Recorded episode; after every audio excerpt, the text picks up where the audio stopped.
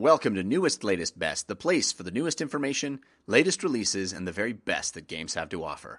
I'm Jeff Cannata, and today is Saturday, July 1st, 2017. Canada Day! Happy Canada Day. A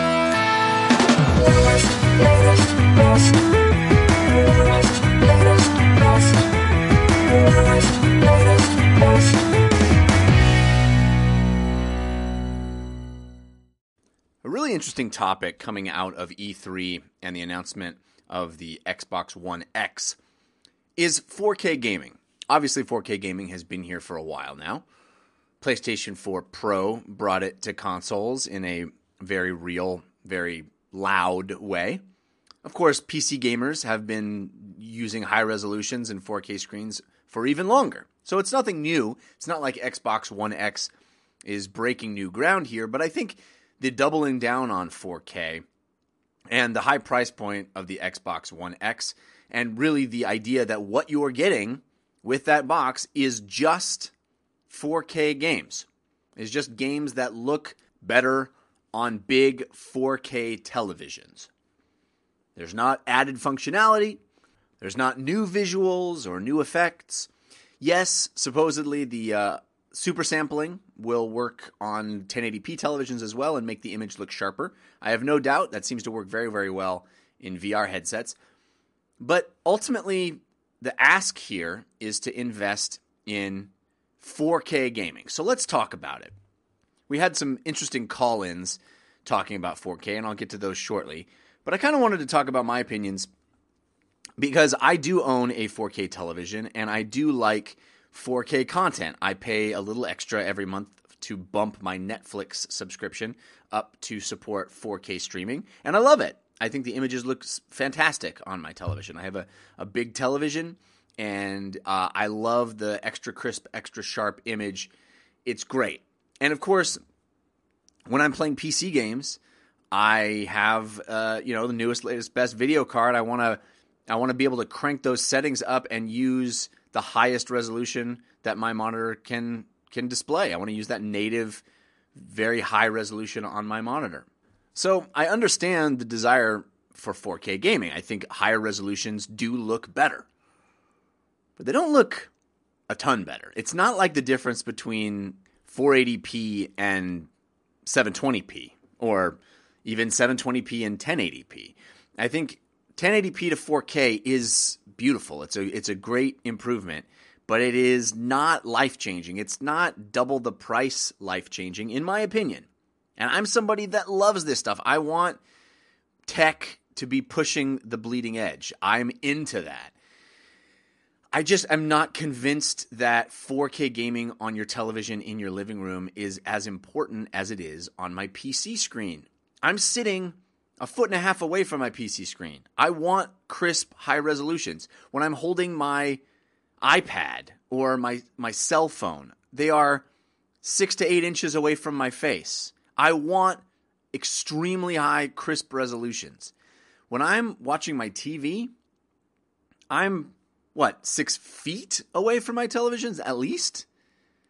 That's not as big a deal to have those high crisp resolutions. 1080p and 4K are not a huge difference from that distance. If you have a very large television, and I do, I have a very large television, I can see it, but it's not night and day. It's not 480 to 720 difference or 480 to 1080.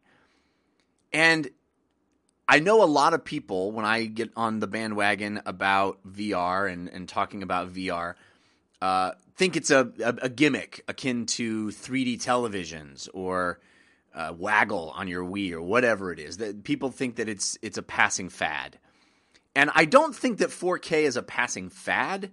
But I certainly think it is much less impactful to your gaming experience than VR is.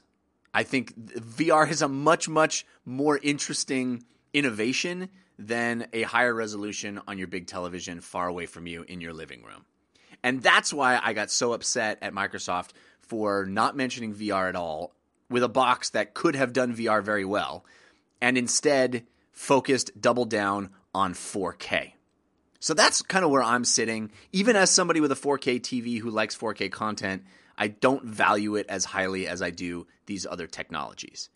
Now let's check in with some things that other people say. First up, here's uh, Tyler talking about his thoughts on 4K.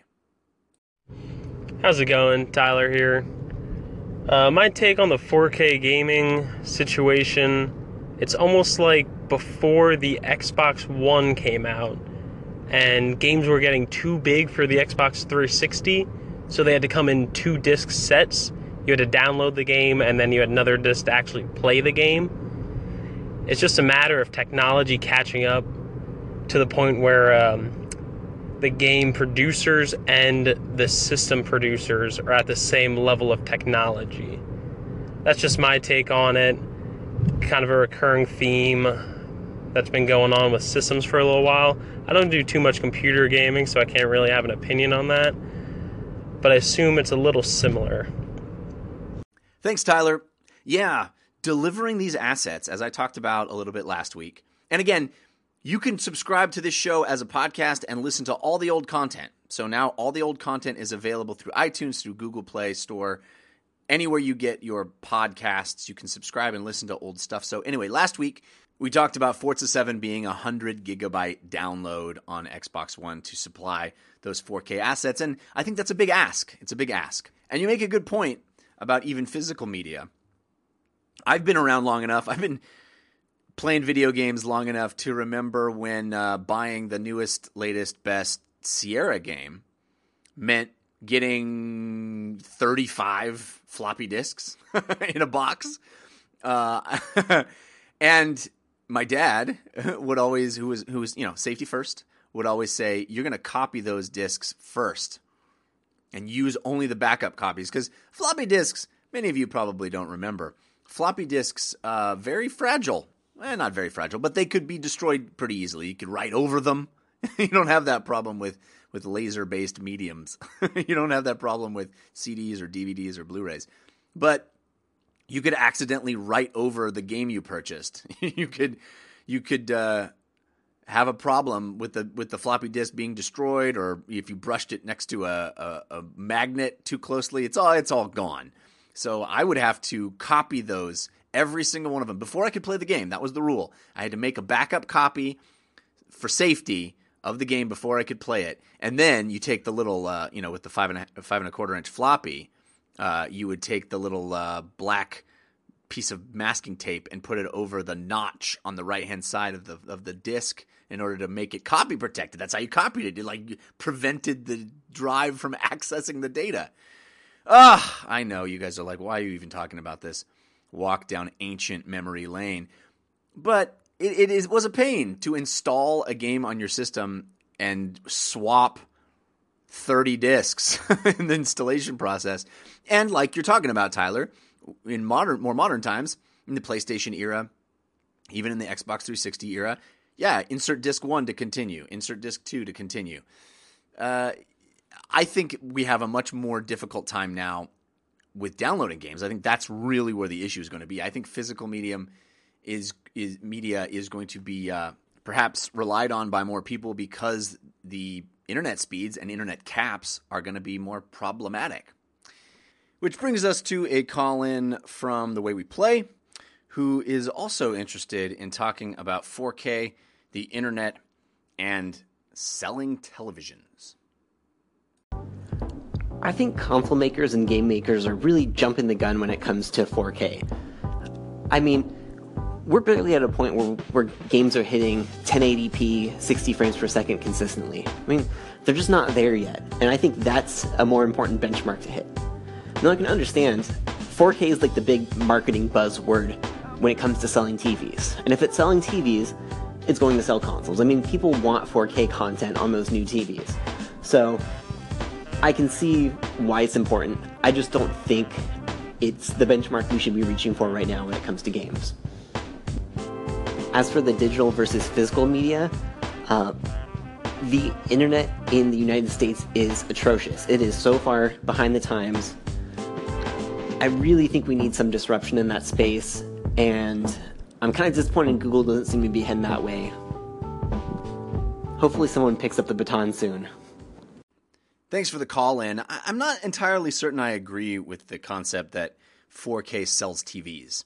I think it's a feature that is nice to have on a TV, but I think it's a lot like 3D TVs were in that that feature just kind of came along with most of the new televisions and people are upgrading their TVs because they want bigger size, they want uh, you know the, the prices are dropping on these things and the image quality is more impressive.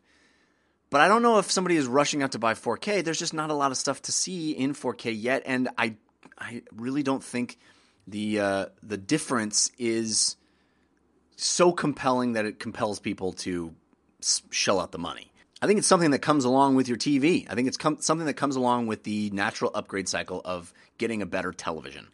And I'm all for 4K. I I, I fear that I'm coming across uh, today as being a little down on on 4K. It is impressive, and like I said, I have a 4K television and I pay extra for 4K content. I wish there was more 4K content. But my ultimate position here is that there is a better use for the tech. There's better use for the processing power, for the memory bandwidth, for all the things that Xbox One X brings to the table, making it the most powerful console to ever exist. And really, the power of the PlayStation 4 Pro as well. There are better ways to leverage that technology that will get me a better gaming experience. And that's what I'm so disappointed by is that they're asking people to invest in upgrades and yet the upgrade isn't being leveraged in a way that actually results in the most impactful experience for my dollar, right? If I get this amount of power on a PC, I'm able to use it in a whole variety of ways. If I get this amount of power on my Xbox One X, it's used to to put more pixels on my screen. That's all. That's all. And that's why I was hoping, hey, at least with PlayStation 4 Pro, I can say, hey, it makes my PlayStation VR look better. It actually makes the games work better and be smoother and have higher frame rate, which in that context means a lot. I'm all for 60 frames 4K. I'm all for 60 frames 1080p. I, the, the, games look better and feel better when they're running at higher frame rate, and I'm glad Xbox One X is going to bring that to the table. I'll probably buy an Xbox One X, even though I shouldn't. I just am sad that this is going to put off the next real generation, and the and the horsepower in these things are not being used in a way that will actually get me better games.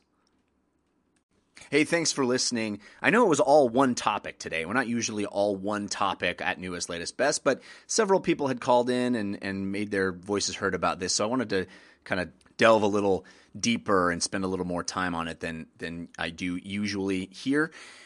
But remember, you can uh, listen to the show now as a podcast. It's available as a podcast wherever your podcasts are downloaded from. You can get the RSS, you can get the iTunes, uh, Google Play versions. All you got to do is search for newest, latest, best in your podcast player of choice, and there we are. All the previous content that may have been gone from your Anchor app is there and available for you to download. So check it out. It will be uh, new episodes every single day, just like there are here on the Anchor app.